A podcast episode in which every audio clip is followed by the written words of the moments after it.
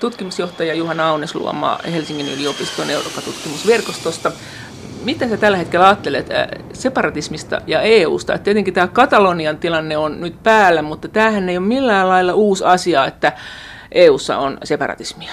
Miten sä näet, että tämä tilanne elää? Niin se ei ole mikään uusi asia, että Euroopassa on separatismia. Nämä Euroopan kansallisvaltiot, erilaiset alueelliset yhteenliittymät tai alueelliset identiteetit, erityyppiset itsehallintoalueet, niin nämähän on niin osa Euroopan karttaa ja aika vakiintunutkin osa eurooppalaisuutta, että viimeisen hyvinkin voi ajatella, että ehkä sadan ja 200 vuoden ajalla tämä Euroopan kartta on muuttunut aika paljon.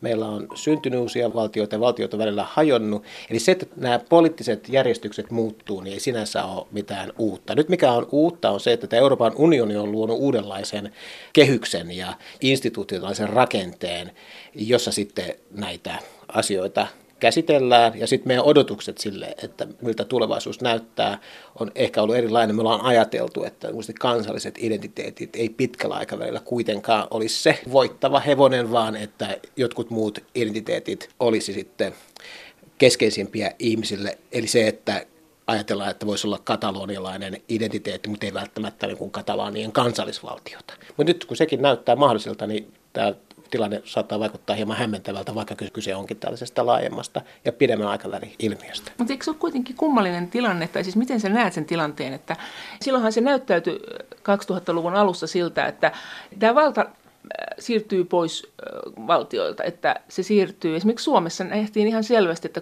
kunnille annettiin valtaa, sitten EUlle annettiin valtaa. Se näytti siltä, että valtiot ei halunnut valtaa ollenkaan. Ne vaan niin kuin työnsi kaksin käsin sitä niin kuin EUlle ja tämä tuntuu jotenkin, että aha, tämä on tämä EU-kuvio. Mutta nyt sitten kun nämä alueet haluaa lisää itsemääräämisoikeutta, niin EU ei olekaan hurraamassa tässä. Niin, tämä on ristiriitainen tilanne, koska että EU tähän ei ole olemassa nykymuotoisena ilman toimivia kansallisvaltioita. Joo. Euroopan unioni perustuu siihen, että siellä on kansallisvaltiot, joilla on toimintakykyiset hallitukset, enemmistöt mielellään parlamentissa – ja toimiva hallinto, oikeusvaltiorakenteet, koko tämä systeemi, joka pitää yllä sitä. Ilman tätä niin Euroopan unioni itsessään ei toimi, koska ei ne unionin yhteiset instituutiot loppujen lopuksi kuitenkaan ole niin erilaisia rakenteita, komissio ja muut, että ne jollain voisivat kompensoida sit sitä, että jos näissä kansallisvaltioissa on jotain häiriöitä. Jäsenvaltioilla on ylin ja keskeisin valta Euroopan unionissa, mutta se odotus on ollut se, että nämä kansallisvaltiot muuttaa niin kuin luonnettaan.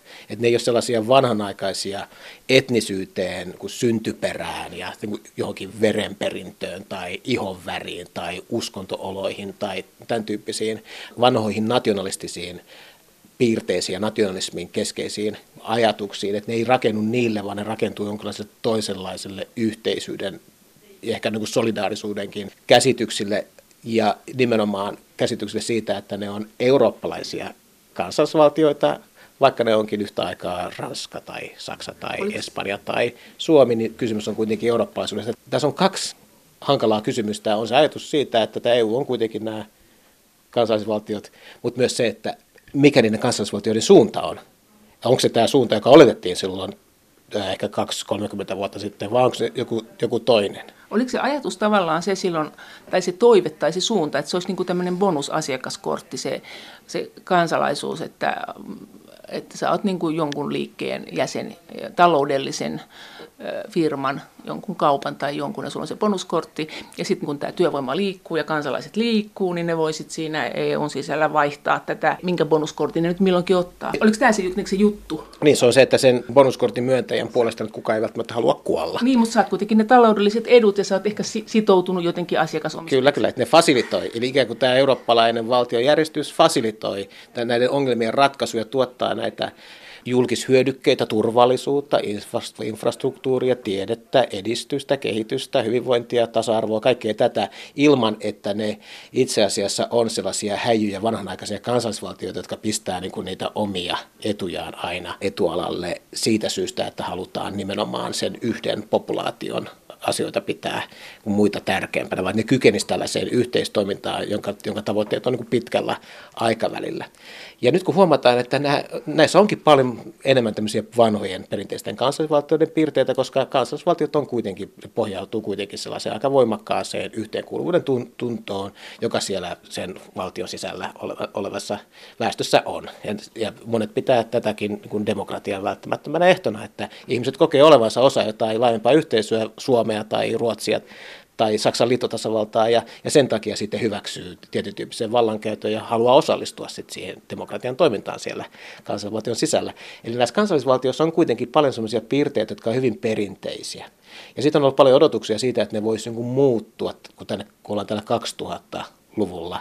Ja sitten on ihan oma lukunsa se, että, että näiden kansallisvaltioiden sisäiset identiteetit on kuitenkin sitten aika monimuotoisia ja tässä on sen paradoksaalinen piirre on se, että 89-luvulla Euroopan unioni itsekin alkoi painottaa tätä alueiden Eurooppaa. Niin. Eli ajatus siitä, että kun nämä kansallisvaltiot heikkenee siis sellaisena ja, valtiona, ja. siis ei välttämättä niin kuin valtioina, että niillä on edelleen se toimintakyky puuttua kansalaisten elämään ja ratkoa ongelmia ja huolehtia turvallisuudesta, mutta että se ei pohjaudu tällaiselle vanhanaikaiselle nationalismille, vaan ne identiteetit onkin esimerkiksi sitä, että me ollaan kaupunkilaisia me ollaan lontoolaisia.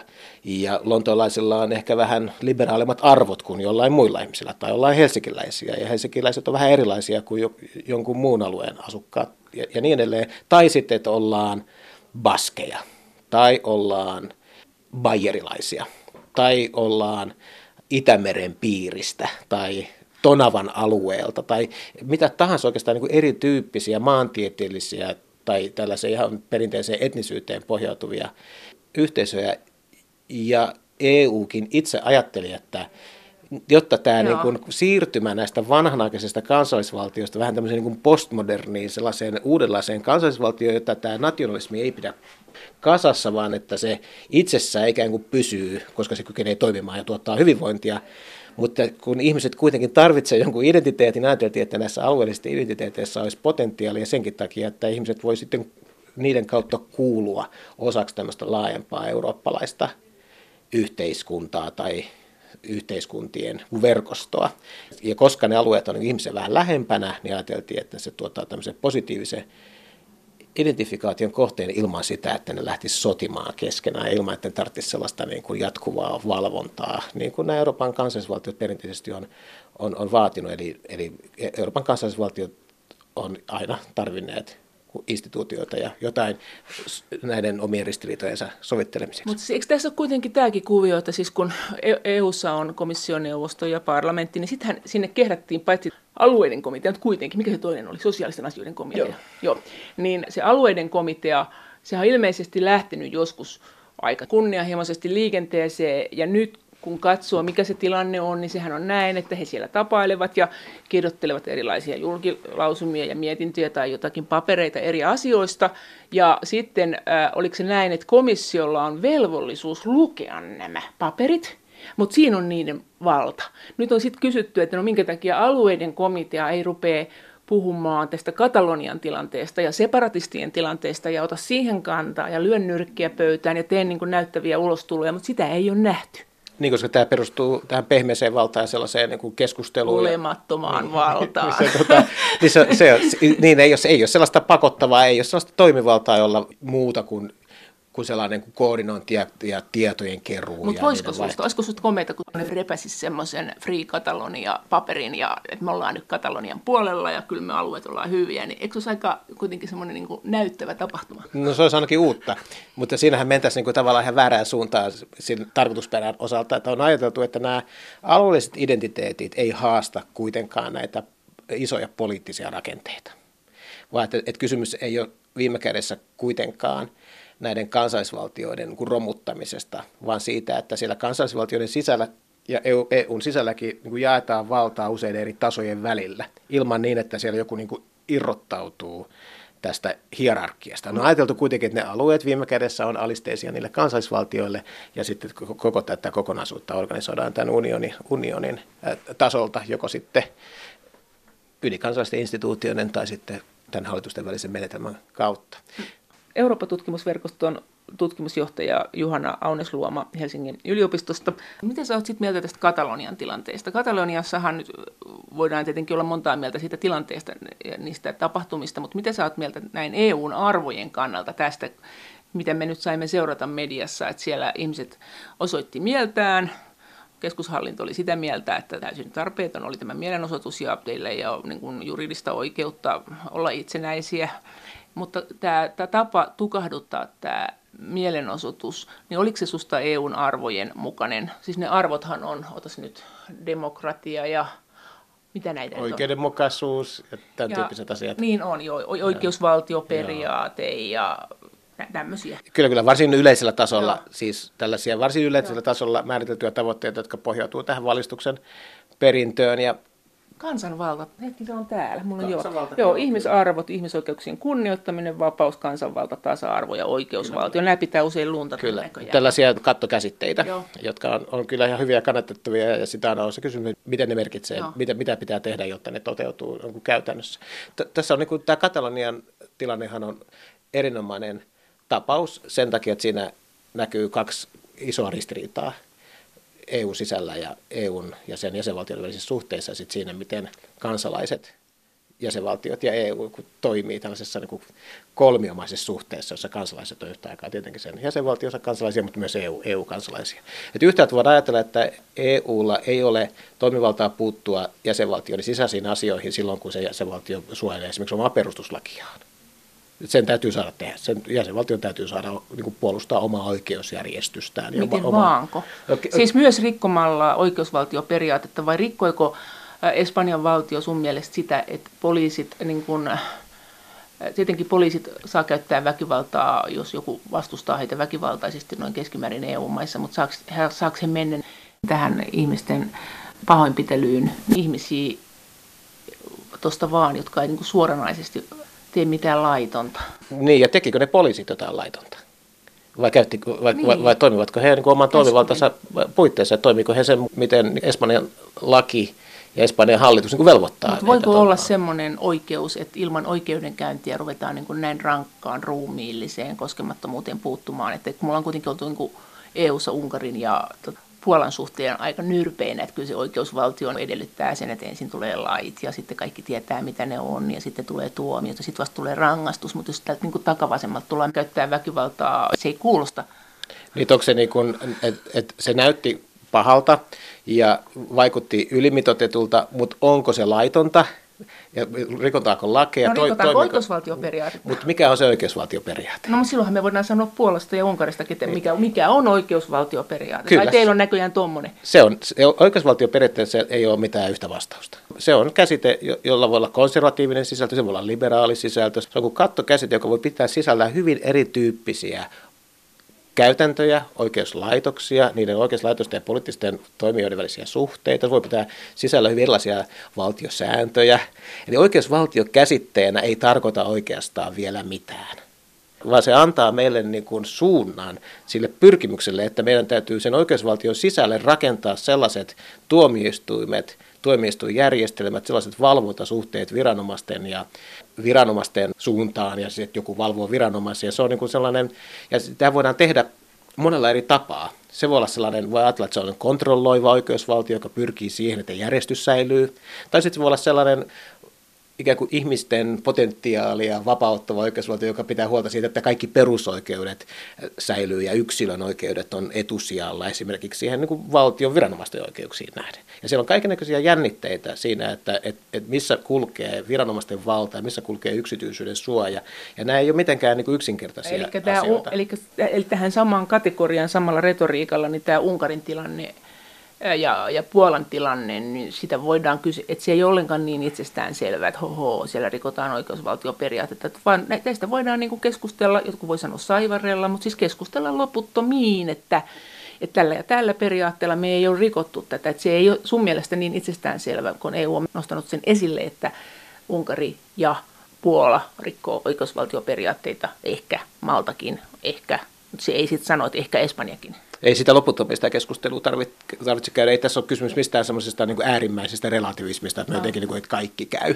Että niin kuin ikään kuin oikeusvaltio olisi, olisi sellainen niin tyhjä käsite, että se pitäisi sisällään niin kuin ihan mitä vaan. Se, siitä ei ole kysymys. No tässä Espanjassa? Mutta mut siitä on kysymys siitä, että siitä on erilaisia versioita.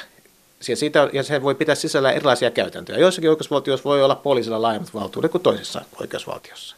Erilaisissa yhteiskunnissa erilaisia toiveita sen suhteen. Monissa Euroopan maissa valvotaan kansalaisia huomattavasti tiiviimmin kuin toisissa Euroopan unionin jäsenmaissa. Mutta, mutta jos ää, kaikissa maissahan poliisit pamputtaa kansalaisia, voidaanko tämä panna tämmöisen kattokäsitteen alle? No ei sitä niinkään voi sanoa, sillä poliisilla täytyy olla sitten perusteltu syy käyttää voimaa. Ja sen täytyy ehdottomasti olla, olla välttämätöntä se voimankäyttö. Ja, ja sen verran, kun tuosta Katalonian tilanteesta äänestyspäivästä nä, näki, niin se näytti siltä, että poliisi ihan tarkoituksellakin käytti ylimitoitettua voimaa, koska se halusi lähettää viestin. No olisiko, olisiko EU pitänyt arvojensa mukaan ja yleisen käytäntönsä mukaan, niin sun mielestä sanoa tästä jotakin. Tämähän on se kysymys, johon kukaan ei oikein tunnu vastaavan. On sanottu, että tämä hiljaisuus on korvia särkevä. Voisi kuvitella, että parlamentti sanoo jotakin, koska parlamentti aina sanoo jostakin jotakin. Sitten on sanottu, että no ei se nyt mitään sano, kun siellä on EPPn valta ja Espanjassa on EPP-ryhmän valta myös. Mutta on huomattavasti helpompi sanoa puolelle jotakin, jossa ei ole EPPn valta, ja sitten taas Unkarille on vähän hankalampi sanoa, kun siellä on EPPn valta. Niin tässä, tässä, tässä on kysymys just siitä jännitteestä, että asetetaanko nyt niin kuin näiden Katalonian asukkaiden asema Espanjan kansalaisina tai toisaalta niin kuin Euroopan unionin kansalaisina niin kuin etusijalle. Ja nyt jos ajatellaan sitä, että kysymys on nimenomaan tästä Espanjan valtiosta ja sen valtiokokonaisuudesta ja miten sitä, mistä, miten sitä on sovittu aikanaan siellä, kun on 1970-luvulla kirjoitettu uusi perustuslaki ja demokratisoitu se. Jos ajatellaan, että se on se ensisijainen asia, että se on se Espanjan valtion täytyy olla toimintakykyinen kokonaisuus, niin silloin ei kannata sekaantua siihen, miten Madridin hallitus yrittää pitää sitä valtiota koossa. Ainoastaan siinä tapauksessa, että se ei räikeästi rikkoisi itse sitä Espanjan omaa valtios, omaa, omaa, omaa lakia. Ja, no, ja kategorinen sitten Puolan ja Unkarin. Ei, ei missään nimessä ole. Tässä Espanjan tilanteessa toinen jännite tulee sieltä, että voidaan ajatella, että nämä katalaanit ja katalanin asukkaat ei ole pelkästään niitä Espanjan kansalaisia, vaan myös EU-kansalaisia, jolloin heillä on tiettyjä EU-kansalaisuuden mukanaan tuomia oikeuksia.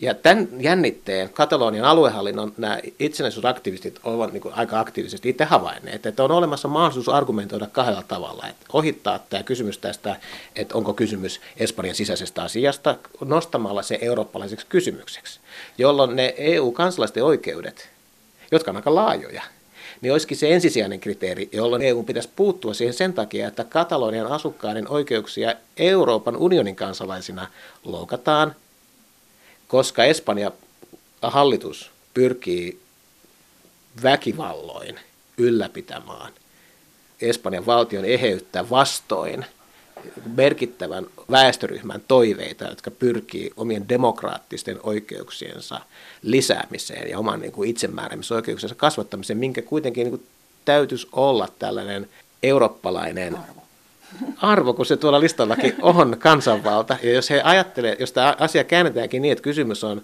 Katalonian asukkaiden kansanvaltapyrkimyksistä, niin silloin voidaan ajatella, että tässä on, on silloin, silloin tämä Espanjan hallituksen toimet ja sitten eurooppalaiset arvot on ristiriidassa. Mutta kun tämä ongelma on siinä, että kun tätä asiaa voidaan katsoa kahdella eri tavalla, ja molemmat näistä on valideja. Molemmilta kanteilta voi ihan hyvin tätä keskustelua käydä, ja molemmat osapuolet käyttää eri argumentti. Onko se sinusta aivan itsestään selvää, että neuvostossa, jossa maat keskustelee asioista, niin siellä ei tämä EU-kansalaisen oikeudet näkökulma niinkään saa tukea, eikä komissiossakaan, joka on aika lailla narun päässä kuitenkin näiden valtioiden talutettavana. Että onko se näin, että se, jos, jos jostakin pitäisi tulla tukea, niin sitten parlamentista logisesti? No, tässä tulee, tullaan just tähän kysymykseen. Hetki sitten keskusteltiin siitä alueiden komiteasta ja, ja siitä, että se on tämmöinen konsultatiivinen ja. elin, jolla ei ole tätä kovaa valtaa lainkaan. No nyt siellä Euroopan neuvostossa varmasti on useita jäseniä, jotka pitää tätä tilannetta varsinkin ongelmallisena ja varmaan tekisi mieli sanoakin jotain, mutta ongelma on se, että siellä on Espanja on yksi näistä jäsenistä ja katalaaneilla hän ei ole siellä edustaja. edustaja. Komissio, sama juttu. Periaatteessa pitää katsoa niin kuin Euroopan unionin kokonaisuutta ja niin edelleen, mutta Espanjan sen kautta, kun Espanja on sen Euroopan neuvoston jäsenenä ja Espanja on Euroopan unionin jäsen, ei Katalonia, niin tässä tilanne ei ole, sy- ei ole symmetrinen. Eli Katalonian asukkaat ja katalaanit ei ole edustettuna samalla tavalla näissä elimissä, ja se aika pitkälle määrittelee se, mitä nämä elimet tekee, kun Espanjahan siellä Euroopan neuvostossa voisi ihan viestää itse siihen kohdistuvia päätöksiä, ellei se koko muu joukko ole täysin yksimielinen. Niin, se on määräenemmistöpäätös kuitenkin. Niin, että siinä, ei yksi pysty niin, mutta, mutta, teho, mutta tässä on kynnys erittäin korkea lähteä siellä, tällaisia mutta onko, onko, onko, onko näissä pääelimissä sitten neuvostokomissio ja parlamentti niin kuin yhtään Don Quixote, joka lähtisi tässä nyt sitten vaan sanomaan, että ei, menkööt, ura menkööt, maine, hajotkoot EU, mutta me haluamme, että kansanvalta toteutuu. Niin siis Euroopan unionin instituutiot on rakennettu niin, että ne pyrkii säilyttämään kaikki valtiot ehjinä ja toimintakykyisinä. Eli Euroopan unionin sisällä ei, sinne ei ole rakennettu sellaisia prosesseja, joissa niin hajotettaisiin niitä jäsenvaltioita. Entäs Puola, entäs Unkari?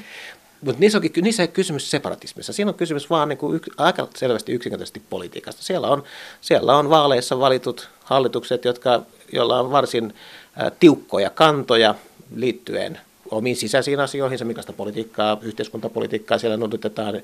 Myös ulkopolitiikassa on, on, on tiukkoja kantoja, jotka tosin ei ole, ei ole niin ongelmallisia EU-kokonaisuuden kannalta kuin sitten nämä oikeusvaltiokysymykset, joissa on jouduttu törmäyskurssille erityisesti komission kanssa, mutta yhä enemmän ja enemmän myös muiden EU-jäsenmaiden no. jäsenmaiden kanssa. Mutta siinä ei ole kysymys siitä, että sieltä Unkarista tai Puolasta olisi joku, joku alue pyrkimässä eroon esimerkiksi niin, että koska siellä Puolassa olisi vaikka joku poikkeuksellisen liberaali osa, joka haluaisi irtautua nyt tästä konservatiiv- arvokonservatiivisesta lopusta, niin tällaista tilannetta siellä ei ole. Eli EU ei joudu tällaisen ottaa kantaa. EU pystyy tällä hetkellä ottaa kantaa pelkästään siihen politiikkaan, jota se hallitus siellä noudattaa, ja se on niin kuin helpompi kysymys. Ja sitten se ottaa tietysti vähän kantaa myös Romanian politiikkaan, on, on, on jo niin kuin kovistellut sitä, ja siellähän on separatistiliike myös jonkunlainen, mutta se ei nyt ole kyllä kohdistunut tähän separatistiliikkeeseen millään lailla ilmeisesti nämä EUn kovistelut. Koska useimmiten nämä kysymykset on kuitenkin vähemmistökysymyksiä.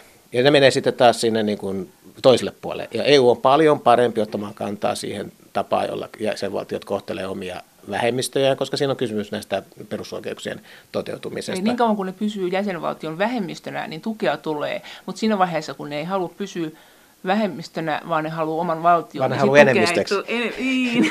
Siinä vaiheessa, kun ne vähemmistöt haluaa enemmistöksi, niin, niin, niin, niin EU-ssa ei enää olekaan sellaisia valmiuksia käymään sellaista keskustelua.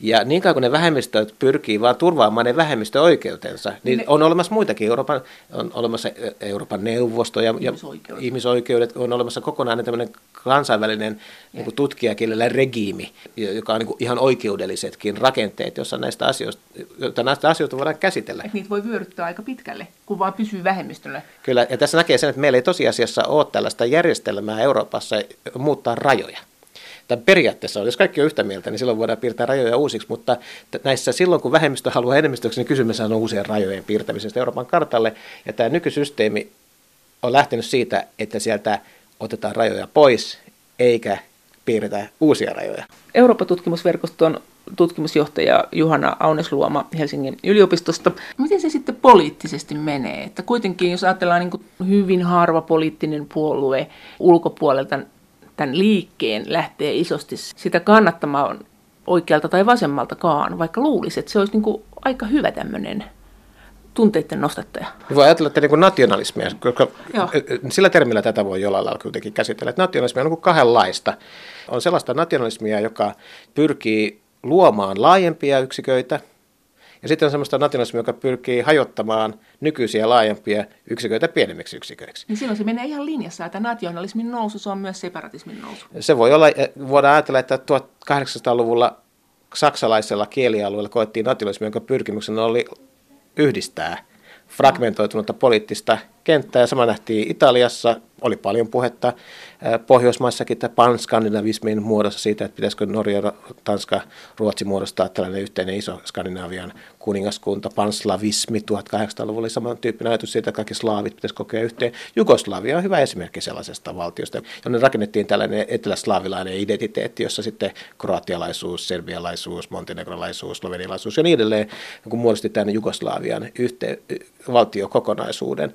Ja sitten meillä on näitä toisen tyyppisiä nationalismeja, joiden tähtäimenä on hajottaa näitä olemassa olevia yksiköitä. Ja kaikissa tapauksissa nämä olemassa olevat yksiköt ei ole aikanaan syntyneet niin nationalismin myötä, vaan niin kuin Espanja on ollut tämmöinen dynastinen kuningaskunta, joka on koostunut monista eri kulttuureista ja monista eri alueista. Sä et edelleenkään vastaa, että näet sä, näet sä, että tässä kun mentiin tähän ihmisten pahoinpitelyyn, niin olisiko EU pitänyt reagoida jollakin logiikalla, ja jos niin kenen? Kyllähän itse asiassa EUstahan reagoitiin kyllä. Lopuksi. Kyllä, se, se otti aikansa, mutta se, tavallaan se viive, joka siinä oli, oli kuitenkin aika lyhyt. Siis todennäköisesti Miten niitä tarkalleen ottaen saanut? Olisi sanonut vaan, että... Pyydettiin pidättäytymään väkivallasta. Otettiin kantaa siihen väkivaltaan, joka oli nyt kuitenkin se keskeinen piirre siinä no, asiassa. Että se totta kai on ihan... Kuka y- se tuli, ja komissiosta tuli tiedottaja, jota pidettiin ehkä vähän niin kuin, että siinä olisi voinut olla korkeampi profiili siinä ulostulossa.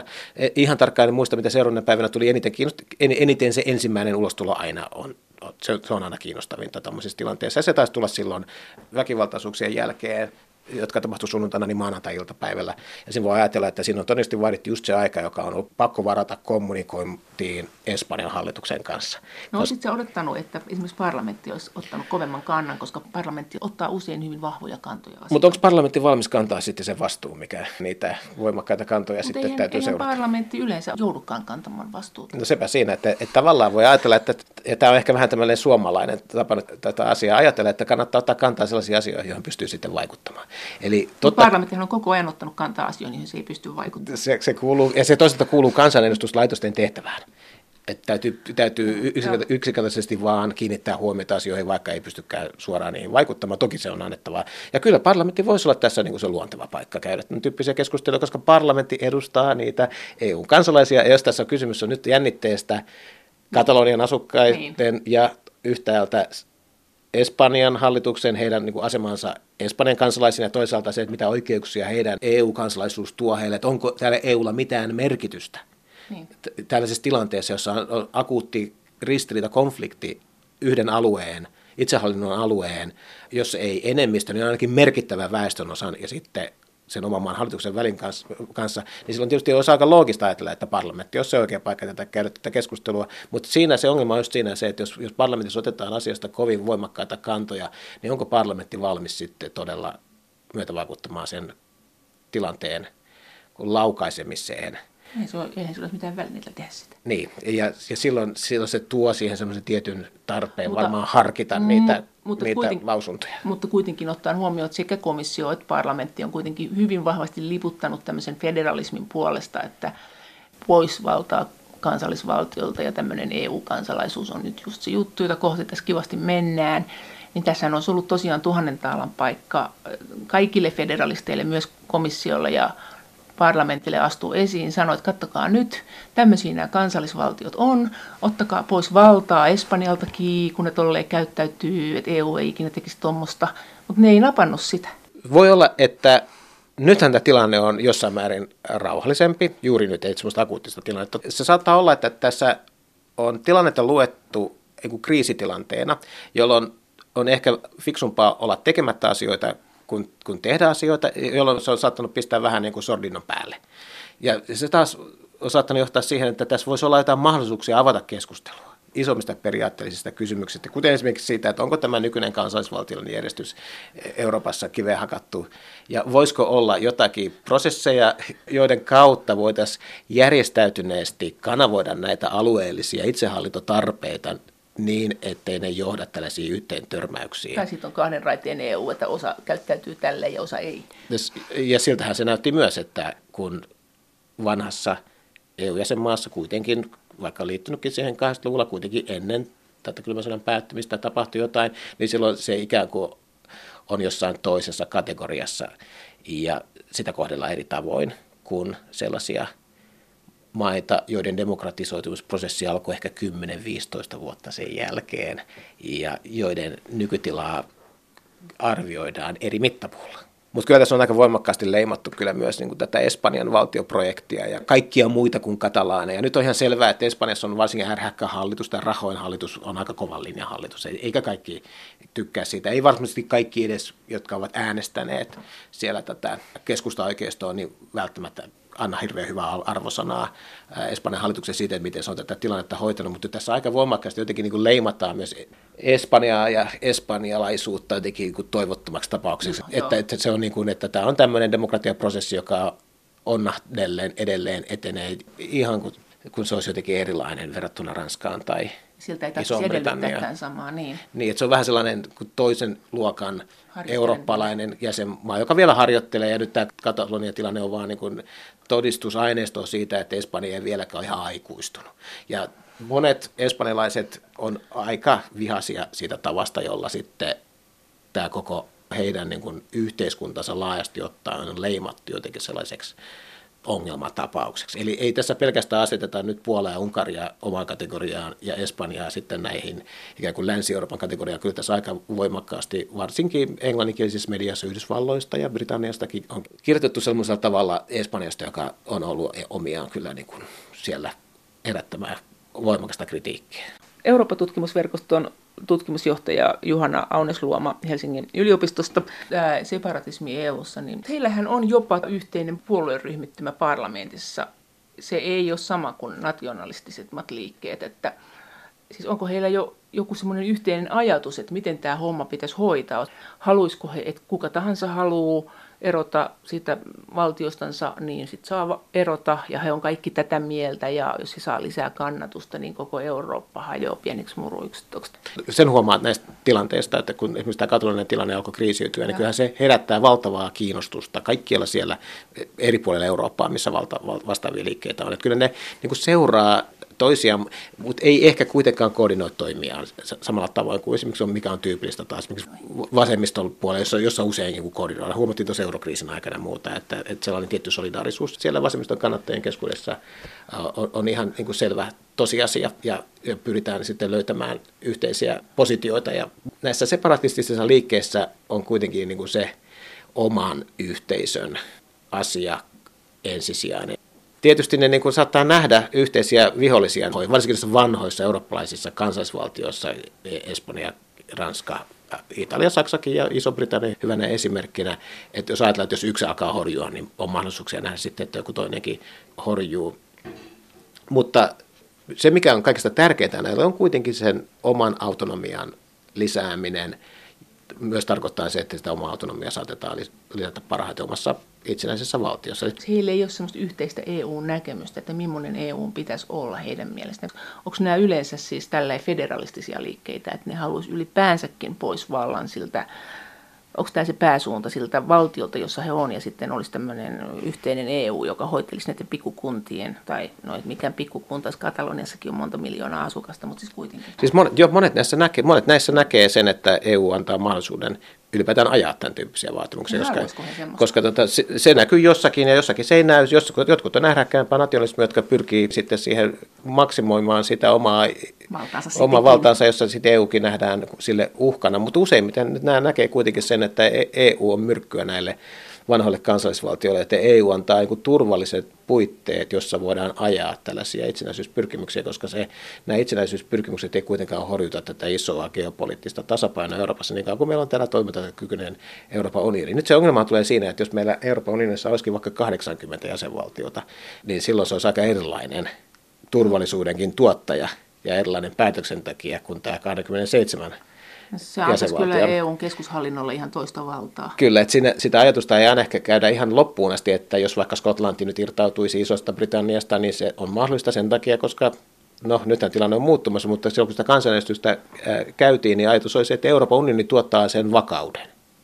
Ja silloin nämä vanhat kansallisvaltiot voi hajota sisäisesti, koska EU e kuitenkin on sitten se perimmäinen koordinoiva ja tämmöisen järjestäytyneen menon turvaava rakenne, jossa ne muut jäsenvaltiotkin tukee sitten sitä tapaa, jolla sitten nämä rauhanomaisesti tapahtuvat hajoamisprosessit, jossa vaikkapa Kataloniakin itsenäistyisi sitten, jos siitä pystyttäisiin sopimaan Espanjan sisällä, niin EU loisi ne puitteet, jossa se voisi tapahtua ilman esimerkiksi suurta taloudellista katastrofia. Nyt ongelma on vaan se, että entäs jos tämä tapahtuukin kaikkialla, niin minkälainen... Niin sitten se vahvistaisi EUn keskushallintoa. Niin silloin meille tulisi huomattavasti fragmentoituneempi rakenne ja, ja edelleen todennäköisesti erittäin epäsymmetrinen rakenne, koska eihän Euroopan unioni, jonka jäsenkunta olisi huomattavasti suurempi, niin eihän sieltä mihinkään katoaisi se ajatus, että siellä sellainen tilanne, että siellä voi yksi vuosi olla edelleen, ja kaksi vuosi olla huomattavasti muita suurempia. Eikö se kuitenkin näin, että Italiassa, onko siellä nyt Pohjois-Italiassa kolme porukkaa, jossa olisi separatistisia pyrkimyksiä, sitten vielä Sardinia, Aineski, ja sitten olisi... Korsika. Korsika, niin, ja Joo. sitten olisi Ranskassa Bretagne, eikö niin?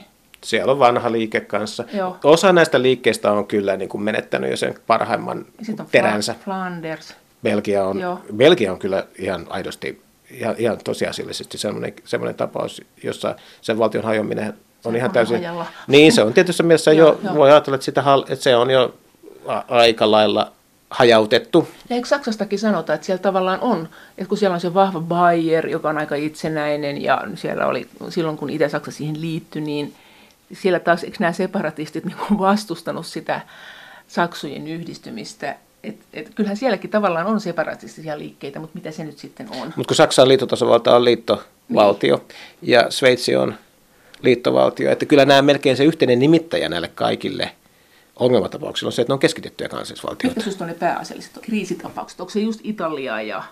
Italia, yhdistynyt kuningaskunta, niin, Espanja on ehkä ne...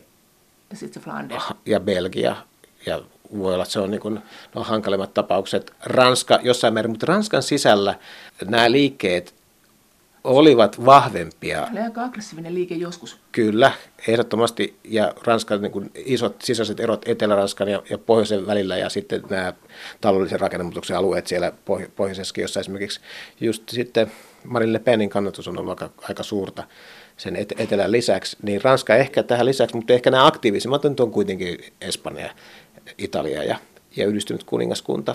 Mitä sä siitä Italian tilanteesta olet mieltä? Että siellähän kuohuu kuitenkin nyt ihan kunnolla. No, Italiassa tämä liikehdintä oli voimakasta 1990-luvulla.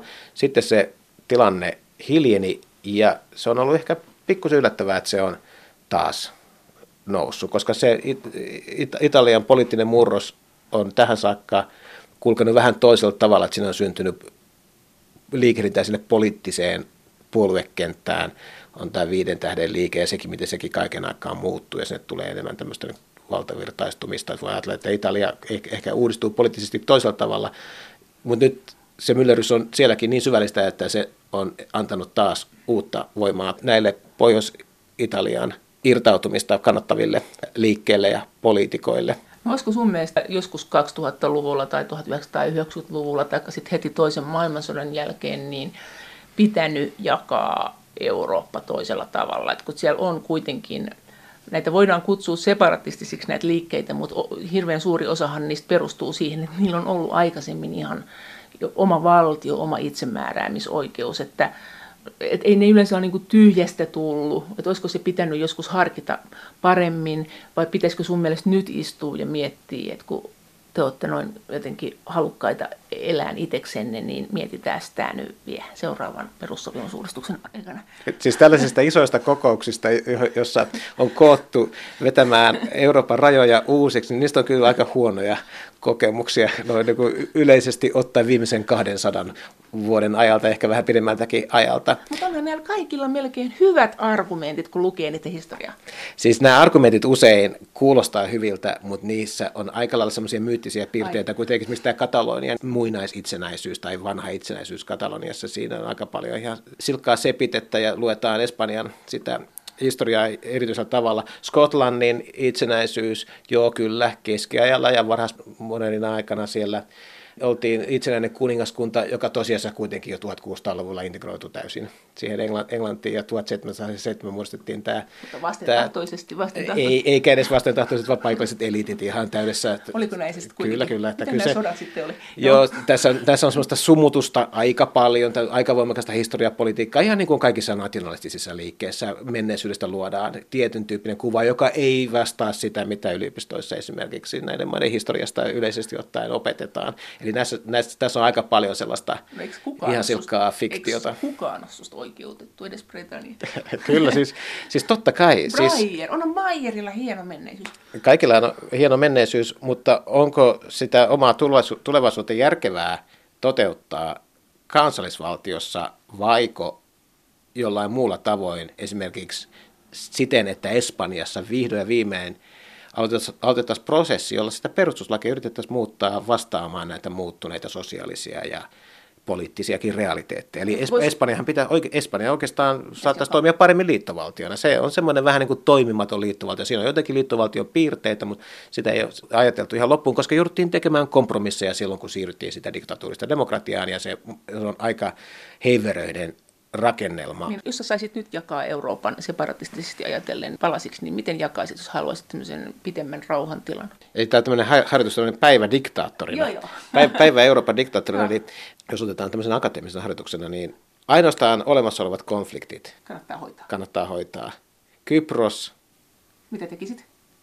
sinne tarvitaan kuitenkin liittovaltio, joka pitää nämä molemmat yhteisöt sisällään. Ja ne, he, eivät ole, he eivät ole kyenneet siihen ratkaisuun. Mutta heille pitäisi rakentaa joku, että EU pitäisi lähettää heille kirjekuoressa, että näin tehdään liittovaltio. Tehkää se nyt näin. Ja Se sitten pitäisi, saada, sitten pitäisi saada sit keskeiset Kyprokseen vaikuttavat muut valtiot tukemaan tätä ratkaisua. Että en usko, että Euroopan karttaa kannattaa lähteä piirtämään uusiksi miltään muulta osin kuin niiltä osin, joissa meillä on aktiivisia tai uhkaavia konflikteja. Ja tällaisia tilanteita on esimerkiksi Pohjois-Irlanti, jos sinne tulee raja Pohjois-Irlannin ja Irlannin tasavallan välillä, niin se on kyllä tosi huono juttu. Pelkät, että siellä alkaa uusi konflikti nyt sitten. Jos sinne tulee kova raja, niin se tuo tämän rajakysymyksen sillä, sellaisella tavalla takaisin Se siihen Pohjois-Irlannin politiikkaan, että, että se takuulla myrkyttää sen jo valmiiksi nyt hyvin niin kuin hankalan tilanteen siellä. Niin eikö raja rauhoitakin? ei, koska se, se on taas sitten tuo sinne sen, e- e- alleviivaa sen, että Pohjois-Irlanti ei ole Irlantia. Ajatus siitä kuitenkin, että ne Pohjois-Irlannin katolinen väestö, heidän täytyy niin kuin saada ajatella itseään kuitenkin niin kuin irlantilaisina. Jos Joo. tulee tämä kova raja, niin se symboloi sitä, että he ei oike, ole niin kuin oikeita irlantilaisia.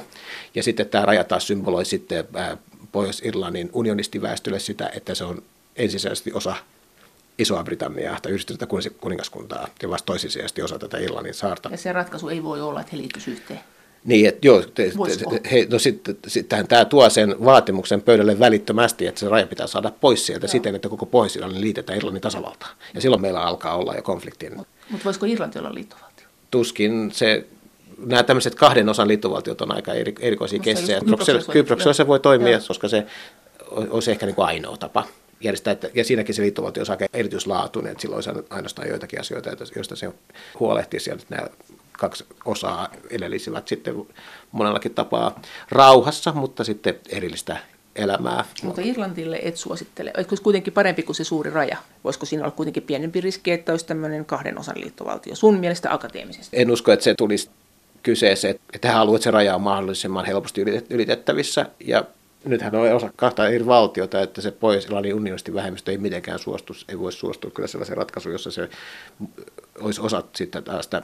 No, si- Anderin kanssa tehdään. No sitten näihin, sitten näihin ongelmallisiin kansallisvaltioihin, niin niissä täytyisi olla jonkinlainen prosessi, jossa niiden näitä perustuslaillisia rakenteita, siis sitä rakennetta siltä osin valtiomuodon osalta, eli että mi- miten, se, miten on järjestetty siellä keskushallinnon ja alueiden väliset suhteet, onko se liittovaltiot, onko siellä autonomia vai miten, niin, niin nämä tapaukset, joista, joista hankalin tällä hetkellä on Espanja, niin se varmasti täytyisi olla jonkinlainen prosessi, jossa he pystyisivät neuvottelemaan ikään kuin uusiksi joitakin osia Liittovaltion jälleen. esimerkiksi jo muodossa tai toisessa, jossa he pystyisivät neuvottelemaan osaksi sitä kompromissia, joka siellä 1970-luvulla saatiin aikaa, koska nyt näyttää siltä, että se on joka tapauksessa kriisiytynyt se tilanne ja joku reitti ulos siltä pitäisi olla. Mitä sä tekisit Italialle?